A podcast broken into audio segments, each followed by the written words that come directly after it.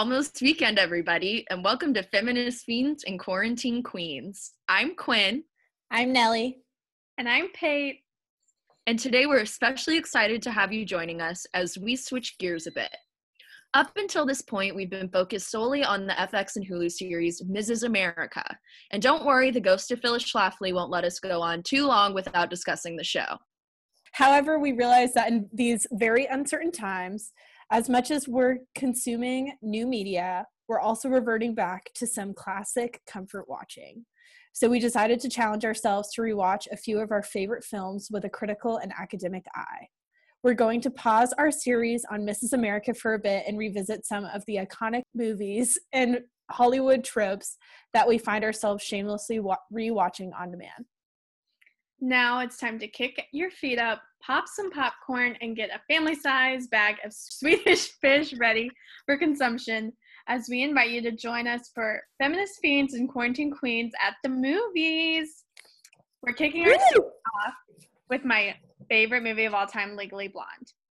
The adaptation of Amanda Brown's novel of the same name premiered in 2001 with a screenplay by Karen McCullah, starring Reese Witherspoon, directed by Robert Luketic. also, y'all, it's especially fitting that we're talking about Legally Blonde this week because this week was Pate's birthday, and this wow! is her absolute favorite movie. So she is an expert on all things Legally Blonde, so it's fitting that we will be talking about this film as we celebrate her. HBD Queen. Woo! Also, side note, rewatching this today, I was especially excited because today, the day that we're recording this, is May 20th. And for all my astrology stands out there, that is the beginning of Gemini season. And fun piece of trivia Elle Woods and Bruiser Woods are Geminis and vegetarians. And vegetarians. They are so this worked out perfectly. Big shout out to all of our Gemini vegetarians out there. I'm not we one stand, you, but we stand. All two of you. Big shout out to Ellen Bruiser. We love. So yes. I'm drinking a pink mojito in honor of yes. of. I feel like she would like this. I'm drinking a polar seltzer. I feel like Enid Wexler would like that. So shout out. I'm drinking a Chardonnay. Before we were talking about this, I was like, Pate not to let you down, but I think I stay on Vivian. I'm a way less hot, way less rich version of Vivian in my head. So I'm drinking Chardonnay, which I think she would love. We're so on brand tonight. Yeah, and I literally think I'm Enid Wexler because when she was having that argument about how the semester is patriarchal because of like semen, I was like, is this how I sound to people? Like I was like straight up, is this what I sound like? But also that scene I think was like problematic. But whatever. We can di- let's dive in. Let's let's, let's really dive, dive in. in. Let's go for it. Literally where to start because I could talk about this for hours. Like I'm really trying to think about like in my opinion what my favorite talking points are to start off. But so why don't we just open up with a bang and do it. I, talking about stereotypical femininity and how you see Elle as this figure and throughout the movie, you know, she's always got her hair curled, she's wearing pink. Um, she ends up buying a computer at the beginning of the movie she had a pink fluffy pen which i loved. Um but Iconic. then she bought an orange apple computer which really clashed against all the black boring computers. Also while in a playboy bunny costume. Oh. Might we add. And she looked great. She did. we love you Elle. we love you Elle. um and then but then as what she gets the internship she starts straightening her hair. She starts wearing black. She starts wearing her hair back as well. Um and then at the very end when she has her pop off fem- feminist moment she's wearing pink she's recurled her hair and i think this is like her coming back into who she really is um, and is fully embracing femininity. Um, and so i think we could start there talking about femininity as well as how she was not seen as a serious quote unquote law student so yeah. something that I thought was really interesting was coming from an English background as well. We love the liberal arts. I Pate and I were both English majors. Um, at the beginning of the movie, and it's been a while since I've seen it, I kind of thought that Elle was a bit of like an Emma character from the Jane Austen novel, where even Jane Austen was like, This is my most unlikable heroine that people end up falling in love with. But as I watched it, I realized that that was because of my own personal prejudices. Here's the tea all we all have internalized misogyny, and she rears her ugly head. Every, I guess I should say he rears his ugly head every now and again. So, watching this movie, I felt like wow, way to go. You're just making women look like sex symbols, especially in the Harvard video essay when the guy comes up and grabs her booty and she's like, I object. And then turns around to the camera and like flashes a smile. I was like, oh no, sister. But watching it and seeing her go through not so much a character change, because I think the thing that sets her apart is her kindness. And something that we see a lot or hear a lot after graduating is the difference between quote unquote hard skills and quote unquote soft skills and i think that Elle has a lot of those quote unquote soft skills which is like interpersonal communication and being kind and being personable and seeing her use those to her advantage yes she uses her sex and her femininity to get her ahead but you end up rooting for her no matter how much of a Vivian you are deep down inside. I mean, even Vivian ends up rooting for her because of how genuinely kind and in a lot of ways stereotypically feminine she is. So at the end it's not like emma where you see this huge character transformation and she goes from being egotistical and mean to down to earth. It's like Elle starts out rich and privileged. She ends the movie rich and privileged but she's so kind and she's so good that it's like you don't need her character to change. She just needs to embrace herself. Yeah i read um an article. Well, I don't even know if it was an article, maybe a blog post by Bridget um. Um, she draws on like how the movie challenges the patriarchy in a unique way, and her article is "Legally Blonde, the most feminist movie ever made." um, she writes. the she answer, yes. um, she writes, "quote What is unique about the film is that it cha- challenges more than the patriarchy. It challenges feminists ourselves by questioning our presumptions and biases." Asking questions we not want to answer end quote so i'll be honest like as i was rewatching legally blonde last night and even though we had been like yes this will be a great movie to talk about like we love um, as I started to watch it, I was like, oh my gosh, I literally don't know how I'm going to talk about this because it, like Quinn was saying, like it is, it really plays into a lot of the biases I have um, against kind of stereo- stereotypical femininity. And we get started and Elle Woods is like the sorority president that like I personally was taught not to become. And yeah, if I wanted to be like a strong and powerful woman, so I felt a lot of my biases come out surrounding her. This in itself is like what the movie is challenging. It's like telling you like you are not supposed to have this perspective. We are literally trained to be competitive and toxic with one another. Also, yes. it's important to note that like obviously now like I my perspective on sorority presidents is very different. Like shout out to Maria, I love my 82 pres. Um, like we love. Um, all three of us are were in sororities. Just we're all in different. We are all in different sororities too. So um, I just think like it.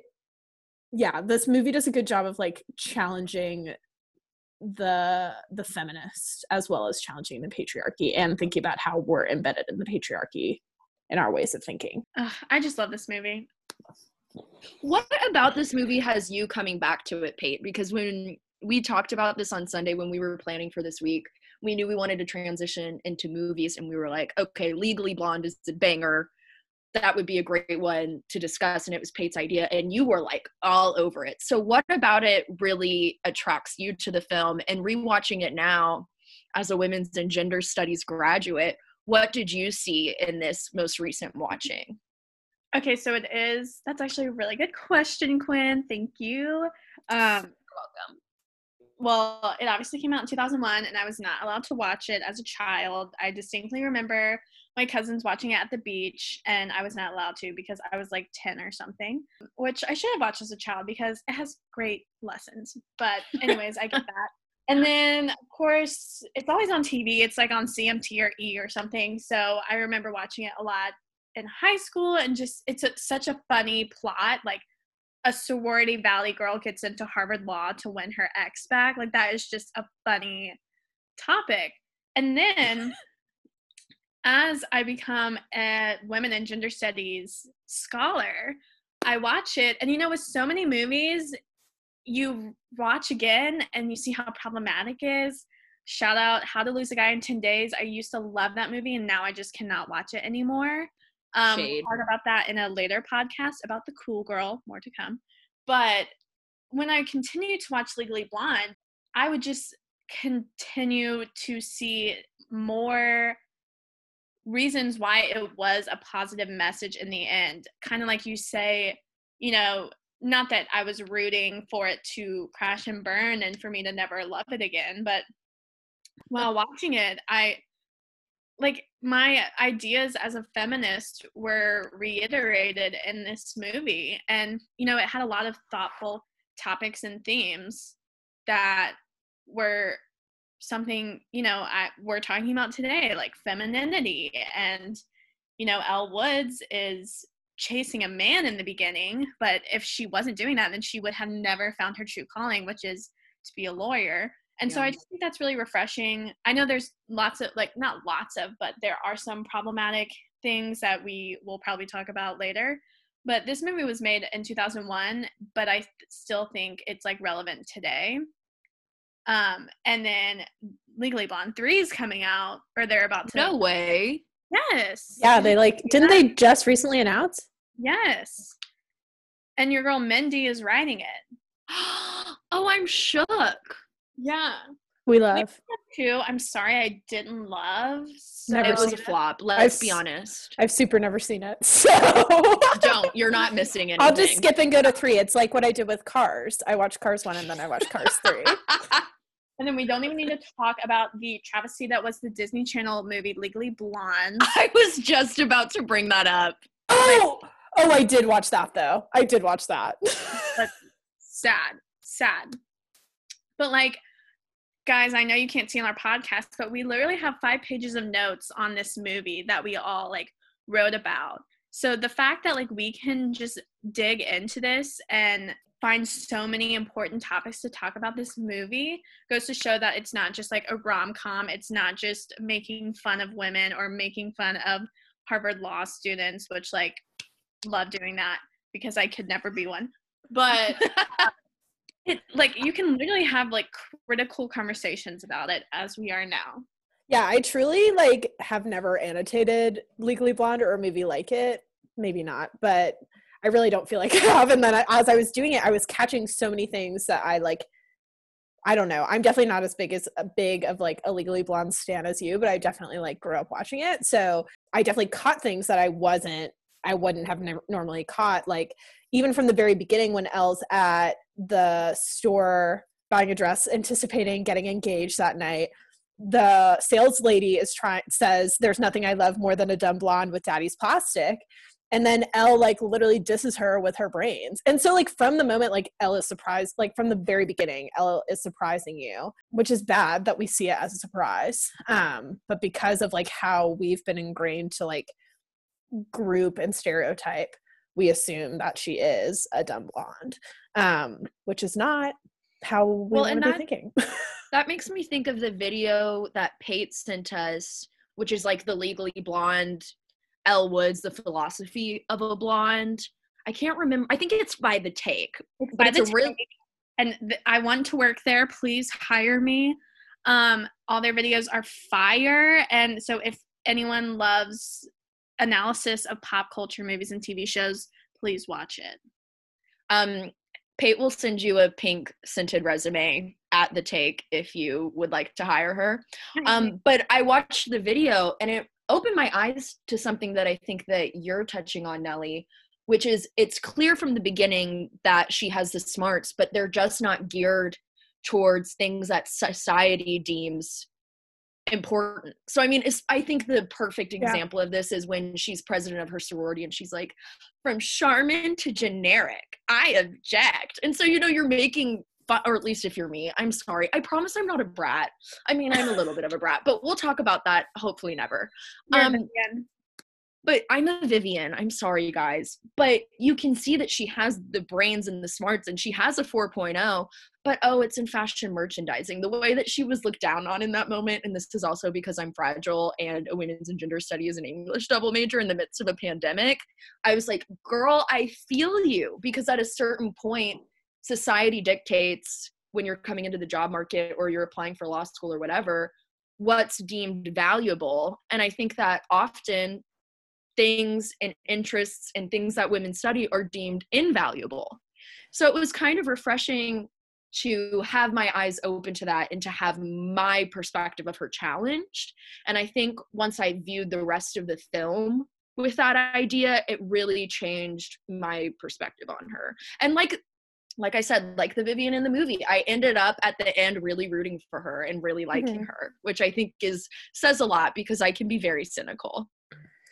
Yeah, I feel like with that, that um, throughout the movie, I was thinking about Roxane Gay's book, Bad Feminist, particularly yes. the chapter um, that I don't know if y'all have read it, but if listeners, if you haven't read it, you should. We could think very critically about it, but it is a really good book um, and very important. And there's one chapter that I always think about, like it literally is ingrained in my brain always is 13 rules for female friendships and the first rule is abandon the cultural myth that all female friendships must, must be bitchy toxic or competitive yes. this myth is like heels and purses pretty much designed to slow women down which is funny to think about that quote in particular alongside legally blonde because you could argue yes. that if you can do things in heels, then you're even stronger. But that part of the quote isn't so much it, but it's just that throughout the movie, you see Elle denied by other women. Like it's not so yes. much that she's being denied by men, it's that she's being denied by women. And we have to be thinking that's why I think the title of the book too, Bad Feminist, is important. It's kind of getting at what you're saying, Quinn. It's that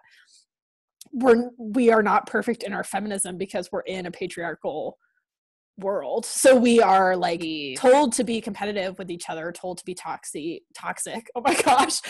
Toxic. Toxic and bitchy were combined and it's toxic but oui, oui, toxic oui, oui, toxic um and yeah just like and it goes back to what we were talking about on our second episode where where um, gloria was like the media tries to pin women against each other. And like we see this in every i mean we could probably see examples of this in literally every pop culture thing we'll look at. Um, but just women being pinned against each other is what fuels the patriarchy really. Yes. yeah. And so the takes um, video that quinn mentioned um, they had a really good quote that basically said that Elle is seen as the antithesis for intelligence. So therefore, every character in this movie thinks she is like complete opposite of what they have, you know, prepared themselves for Harvard Law. And so I think it's really interesting, you know, at the end of the movie, spoiler alert, Elle like solves the crime because she knows how perms work, which I don't even know how perms work, but she uses her knowledge of hair care to win this courtroom battle that no one else would know about. And so her intelligence that was deemed as stupid or you know unimportant is actually what helps her achieve this victory. Well, um, it makes me oh sorry please go ahead. No. Well i was just going to say that furthermore Elle literally every single person comments on how she looks throughout this movie and rarely do you hear her talk about other people's appearance. Yeah. Well, I what you said, Pate, makes me think of this really toxic either or fallacy that I definitely grew up with and I internalized for a really long time, which is women can only be one thing. Either you're hot, you're smart, you're funny. It's really hard to be perceived as all three. And I think that as women, I can't speak to y'all's experience, but it was definitely mine growing up in the South in a very patriarchal culture. Not my parents, like my family's great. Love y'all. Thanks for letting me be a feminist. So that's not a dig at them, but just in general, I think that I grew up being like, oh, well, I'm smart. Hot girls are dumb. You know, and when you're six, you're not like, oh, I hate Tracy because she's cuter than me, but I know my times tables but growing up that's something that i found myself really i mean and this is a moment of vulnerability for me but again massage internalized misogyny rears its ugly head all the time but that's something that i find myself having to fight as well and i i think that's why i ended up loving Elle so much as a character at the end because it really is okay no women don't just have to be one thing like yes she's this hot privileged rich girl but that does not mean that she can be written off and has no good or value to the women's movement. Like i i thought that was really cool and that really cha- challenged my perception and i think she's a great embodiment of a challenge to that either or fallacy Mm. Yeah, and part of why I always like draw back on this like 13 rules of female friendships is it makes me think about how honestly before I went to Sewanee, I very much had like that perspective of like, oh well, like I'm like it's just easier to be friends with guys like they're like not dramatic they're um like they they are they're just like more easygoing and like i'm just like a guy's girl. And like shout out to the handful y'all probably laugh because like in college i had like what like two guy friends like shout out to y'all y'all too. It's like i don't even know if y'all are listening but i had literally two. And um and i did have female friendships in high school but like honestly it wasn't until i like joined a sorority that i was able to like appreciate the power of female friendships in like a healthy and empowering way. And so it really is interesting how legally blonde in a sense can be like the embodiment of my growth in terms of this thinking i guess like yeah. but i agree with you quinn like it does challenge the way i think and like how before college like i i had a very problematic perspective like very much so um but here i am okay here's the cheese speaking of problematic things i feel like this is something we need to address because this is an argument that i came across quite a bit today while i was doing some preliminary research before watching the movie and i mean full disclosure if y'all see the picture to this podcast we are simply three white women our mm-hmm. experiences are not overarching. We try really, really hard to be intersectional in terms of our conversations, and honestly, probably fall short of that sometimes. And we're willing to admit that. But I do struggle with Legally Blonde. And again, it's hard to be like, well, this movie has to be perfect and embody everything. Because as you were saying, Pate, at its core, it really is supposed to be like a light-hearted romp. Like it's supposed to be a teen comedy and what you get out of it if you get more out of that which clearly a lot of people have then that's great that's just like something else that you take with it but okay do we think it's too white feministy give me the tea what are what are y'all's thoughts? Because i mean there is a lack of diversity and people of color. I don't know. What did y'all think? Yeah, I think it's white feministy and also like well, it's heteronormative, but like if there's yes. like a way to insert that into white feminist, like a big long phrase like white heteronormative feminist.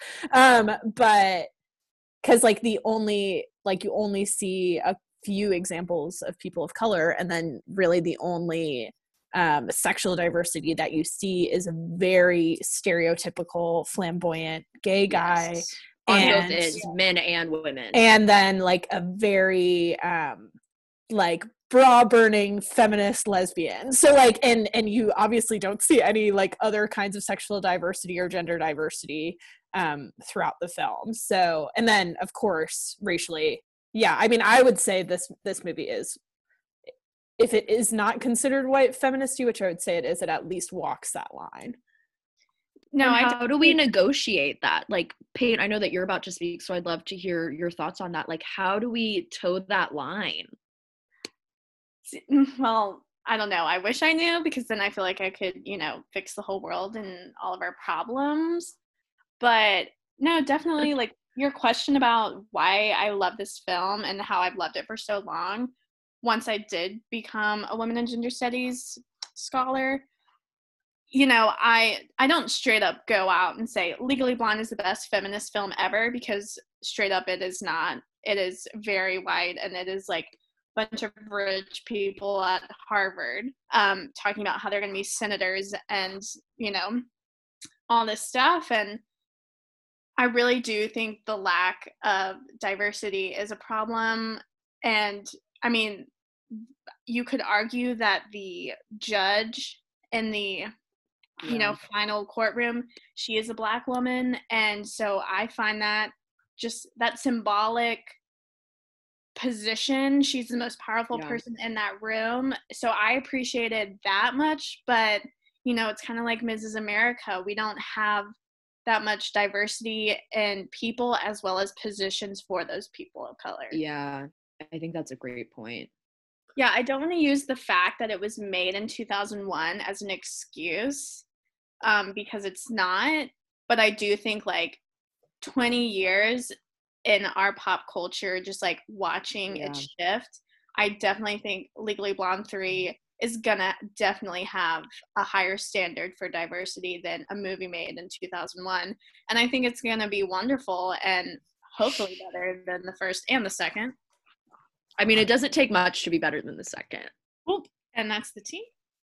But yeah, I mean, there's no perfect movie, and so I'm never going to straight up say Legally Blonde is the best feminist film, but it's one of my favorites for sure. Mhm. Um, but I do think, yeah, it's like a good question to like, you know, sometimes you got to call yourself out and be like, I love this movie, but does it embody white feminism? And you know, And I think if our liberal arts education has taught us anything, it's how to like think critically about stuff that we can like also recognize has importance. I mean, Yeah. I mean, it's not to say like we should not write off Legally Blonde, but we should be like, this is no longer necessarily acceptable in terms of being Yeah. like it is certainly not intersectionally feminist like you cannot make any kind of argument that it is intersectional it super is not um which is why i was like uh, like should we be talking about it on the podcast but also i'm like no like we can think about things critically like we can be like okay like let's highlight what it does well and this is one of the things that it does not do well and like Yeah. Think about how we i mean I, what i've liked about this podcast so far again this is fourth episode but how we're able to like be building off each episode and being like okay well how does this relate like to other episodes? We've talked about how where what's missing. I think, you know, speaking about race and gender, one of the funniest scenes I think is um, the the board of Harvard guys letting all the let or deciding if Elle Woods is going. To Oh yeah, all the white dudes judging the admissions. all old white dudes sitting there, and you know who knows if that was on purpose or not. But I just I thought that was so funny and like almost a little jab at Harvard or just like Ivy Leagues in general, being like, oh, look. And they're talking about like, you know, we always talk about diversity. Let's let this fashion major blonde girl in, which like I get Yeah. she's from the stereotypical Harvard student. But I just thought that was really funny and kind of sly. Who knows if they're doing it on purpose, but you know, I, I just thought that was a good critique on just college admissions, college in general, and who sits on these boards that are judging us. and I thought it was cool that and in that moment because I, I I did struggle at the beginning of this movie I even talked at the beginning of the podcast about the issues that I had with her Harvard admissions essay but I do agree seeing these white dudes have their system be used against them like even it's clear that Elle was not thinking that way. Like when she was making that movie with a Coppola she was like this is the tea. I am a star. I deserve to get in but watching it as a viewer you're like this is ridiculous. But to see these old white dudes have their desire to sexually possess a woman be turned around and used against them and then they give this woman a position that she ends up using for the greater good i agree that was really cool. And i do think it's indicative eh, of college admissions today i do I, a lot of academia and it has been forever and hopefully it will not always be this way but a lot of academia is dominated by white men and i think that that's another way to trace the patriarchy Yeah. And I think we kind of see a similar scenario where she's able to turn the patriarchy around on itself and like reclaim her power is like when she's in the office with Callahan and he um Hits on her? Yeah, hits on her. He hits on her and she's like, what the hell? and leaves.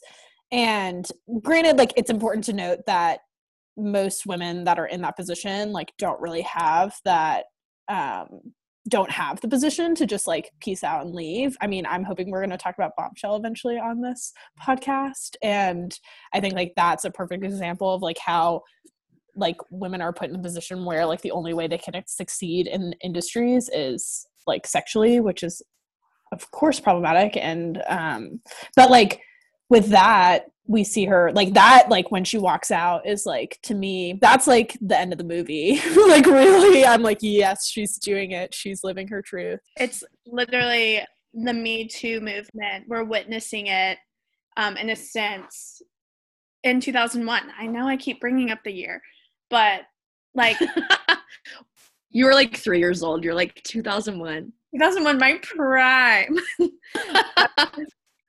no, but I like, was four. I just want that to be known. I'm the oldest. I was four. Okay, Libra. I am a freshly new 22 year old, one day old. But um, yes, 2001 was my prime. Anywho, um, but yeah, I just think it's like so interesting. Obviously, this has been happening in the workforce for women as long as women have been able to work. But I think this was yes. just really interesting that you know they included this in a rom-com it's very like touchy subject yeah now and you know it is upsetting to watch as a viewer because we witness Elle actually growing in her strides as a lawyer. We see these she's working hard. She buys a laptop in a, you know, Playboy bunny outfit. She answers questions in class and can outsmart her trashy ex boyfriend. And then you know, chooses her because she's hot and has a pink resume. So it's disheartening as an audience to witness that, of course.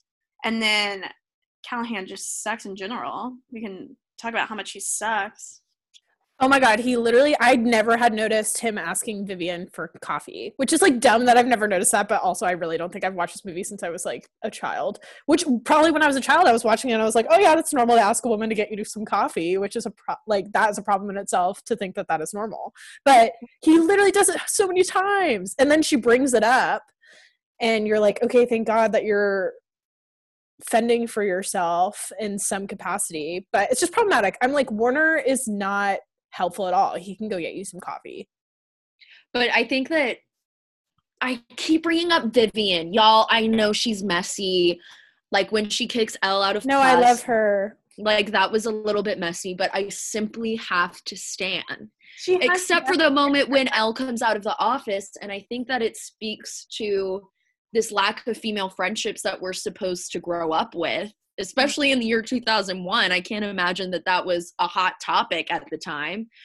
Um but then again i was three. I didn't even know the word topic so i could very well be wrong. I was but four. I we, probably knew it. Yeah big libra energy. Um but we see vivian like write Elle off because she sees her as a threat and she thinks that she's weaponizing her sexuality the same way that I, as a viewer, thought that Elle was weaponizing her sexuality at the beginning of the film. And so to see that have such a devastating effect on Elle and to recognize, no, she was simply not asking for this. Like she cannot help. This is going to sound a bit ridiculous, but she cannot help that she is viewed as a sexual object. There is simply nothing that Reese Witherspoon could do in that role to not be viewed as something consumable to the male gaze based on her physical attributes. She can speak up in class all she wants to. She can prove herself. She can dress more seriously, going back to Pate's previous point. She can stop wearing pink. But at the end of the day, she's still susceptible to these male advances, these inappropriate male advances, because she's a woman. And Vivian sees that as a threat because she doesn't think that that's a viable option for herself.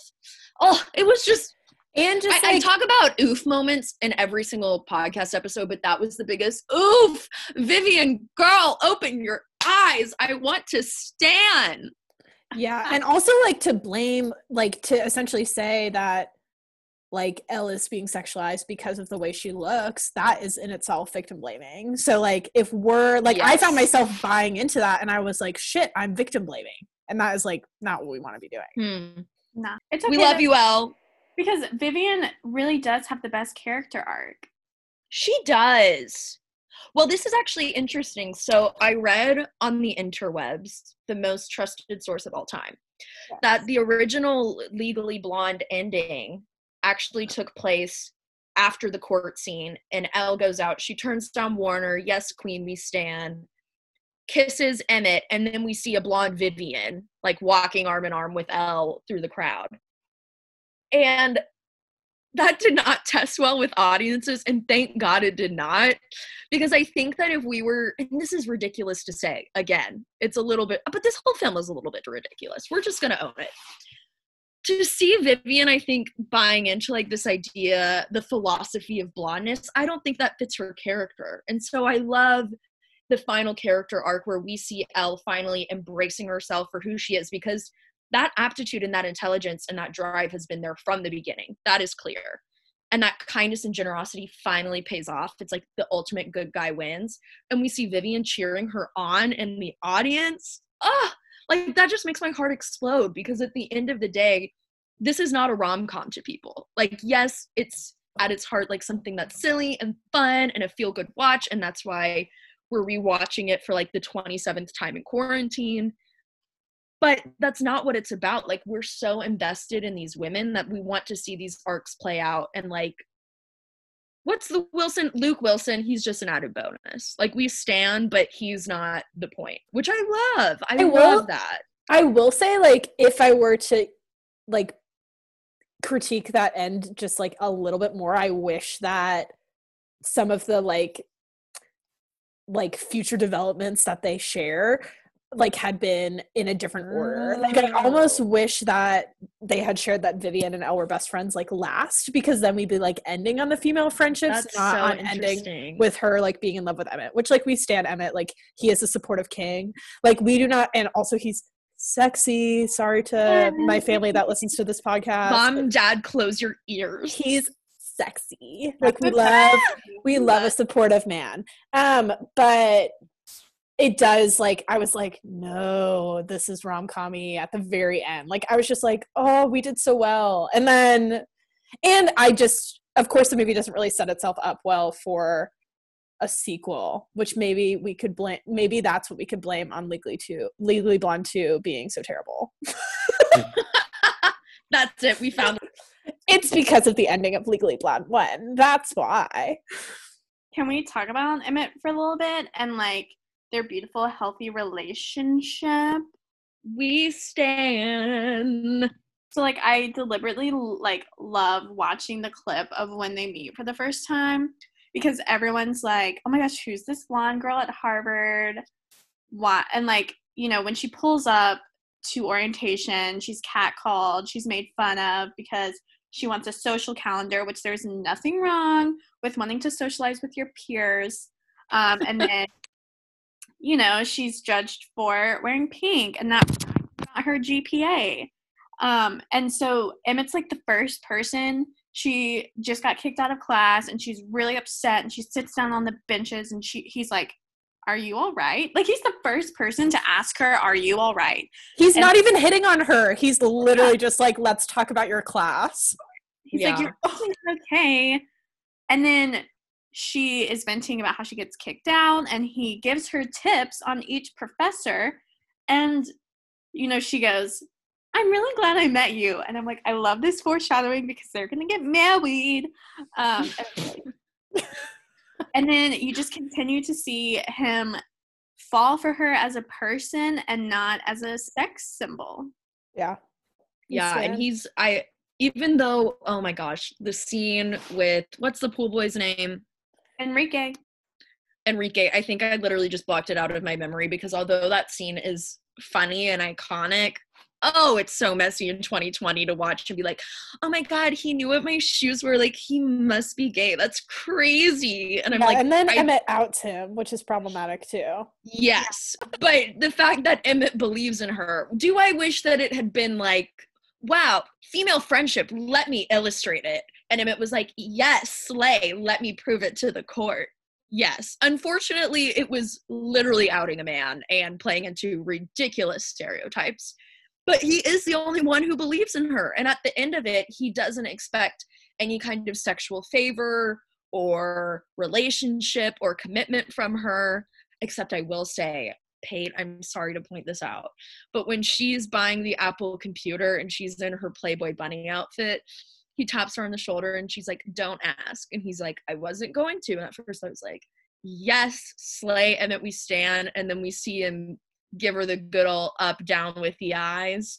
And I was like, if only the camera had cut like three seconds before that, it would have been a perfectly fine scene. Like he is in the law school bookstore, just having a time, like checking up on her. It could have been so cute and so fine. And oh, that made me whoever a little bit. Whoever less. wrote that part also wrote the very end and decided to put Emmett last instead of putting Yeah. Vivian last. And then Yeah. I would have remembered Vivian more after watching that as a child. We have higher hopes for Legally Blonde 3. We're banking a lot on Legally Blonde Yeah. 3. Catch yeah, us doing please don't of let us that down. if we're still Reese- making a podcast then. Reese, Mindy, I know that you're our biggest fans. Like you've promoted us on social media, you follow us on Spotify. Like we love you guys. Thank you so much. Please, we are dead ass begging you. Listen, Make this better. Don't let it flop. Don't let it flop. Um, before we close out, um, I would like to shout out the fact that "You Sexy Thing" by Hot Chocolate plays in the background when Paulette does her bend and snap for the first time and breaks her boyfriend's nose. Um, I just think that that's really important to point out. Um, similar to how I, Why? I don't know, just similar to how I highlighted Archie Bunker last week. I want to highlight Hot Chocolate, the song "You Okay. Sexy Thing." Everyone, after this, that should be cued right now. Cue it on your Spotify and listen to it after this. We stand that song. if we if we had if we had the money wonder. to play it at the yeah, if we of could buy the copyright for it, we would we would put it out this podcast. we but would do it. But But just just imagine it. Imagine that my garage band intro is not playing and my garage Chocolate. band outro is not playing. It's "You Sexy Thing" by Hot Chocolate. Just like picture that. Quinn is a woman of many talents. Garage band is not one of them. I, I thought it was. It was pretty good. Thanks. Shout out to multimedia class in seventh grade. So before we wrap up, I just wanted to tell y'all what my favorite quote of the movie is. Honestly, if you come watch it with me, um, I can quote the whole movie, most of the whole movie, just because, like I said, I'm always watching it on CMT whenever it's on. But fun fact, my favorite quote is actually my phone background, and it is when Elle walks past Warner for the very first time after not seeing him being dumped, not seeing him all spring semester and summer. She is in Harvard, walks past him, and he goes, Elle, what are you doing here? Are you here to see me? And she goes, No, silly. I go to school here. And he goes, You got into Harvard Law? And she goes, What? Like it's hard? That is That the was the performance of a lifetime. we love that reenactment. That was not a recording of the actual movie, guys. Don't worry. Don't copyright us. Oh my god, that was literally Pate. Like give her an Oscar. But that's the energy that we're all bringing. What Harvard Law? Not hard. Okay, even though Elle Woods basically got a perfect score on the LSAT. So just remember that you are more than capable of doing anything that you set your mind to. And make sure to give us a follow on Instagram, Feminist Fe- Fiends. And we would love to hear your opinions on what you would like to watch, what you would like to listen in the next coming weeks. We have a few ideas. Um, but yeah, give us a give us a follow and uh, we'll we'll see you next week. Bye.